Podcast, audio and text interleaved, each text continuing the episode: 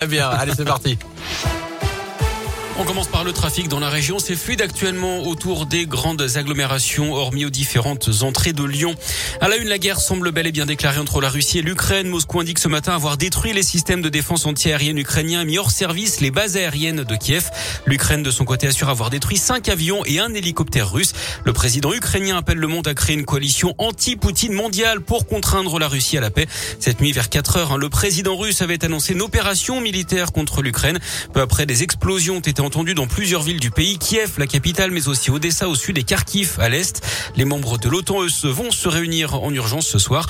La France, l'Allemagne ou encore les États-Unis condamnent tous une attaque injustifiée de la part des Russes. L'Union européenne estime que le Kremlin va, je cite, devoir rendre des comptes. Un homme d'une soixantaine d'années grièvement blessé dans l'incendie de son appartement. Ça s'est passé il y a moins d'une heure à Saint-Denis-les-Bourgs, dans l'Ain, près de Bourg-en-Bresse. D'après les premiers éléments, le feu serait parti de la cuisine au rez-de-chaussée de l'immeuble. La victime a été prise en charge en urgence absolue. L'intervention des pompiers est toujours en cours. Ça provoque d'ailleurs quelques difficultés de circulation sur l'avenue de Trévoux, sur la départementale neuf cent trente-six, en direction de Bourg-en-Bresse. Les suites du drame familial de Polignac, en Haute-Loire, un adolescent de seize ans a poussé sa sœur de huit ans d'une falaise vendredi dernier lors d'une balade.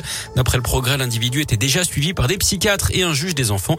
Il a depuis été placé en hôpital psychiatrique. Il est poursuivi pour tentative d'homicide volontaire sur mineur de quinze ans. Les jours de sa sœur ne sont pas en danger, mais elle est toujours hospitalisée. Elle souffre de graves blessures, plusieurs fractures, notamment aux vertèbres. Trois mois d'I T T ont été prononcés. À Lyon, la première P M A pour toutes aura lieu au printemps, plus de six mois après l'adoption de la loi de bioéthique. Loi qui ouvre aux couples de femmes et aux femmes seules la possibilité d'avoir recours à la procréation médicale assistée. Près de deux cent cinquante nouvelles demandes ont été enregistrées à l'hôpital Femme-Mère-Enfant de Bron, l'un des plus gros centres de P M A de la région. Une condition quand même, il faut être patient. Il peut y avoir plusieurs mois d'attente. Euh, il faut également ajouter un délai de réflexion de six mois. Pour le professeur Bruno Salle, chef du service de médecine reproductive à H F M E, il y a une autre mesure de la loi dont on parle peu, la possibilité de congeler ces ovocytes, car avant la loi, seules certaines femmes pouvaient le faire pour des raisons médicales.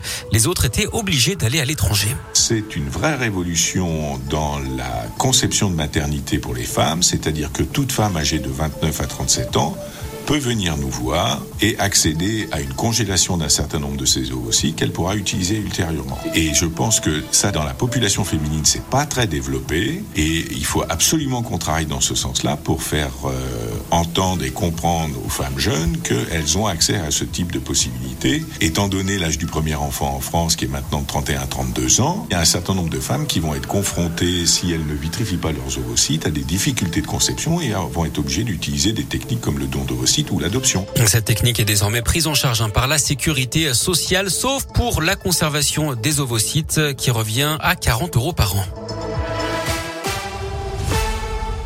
Merci.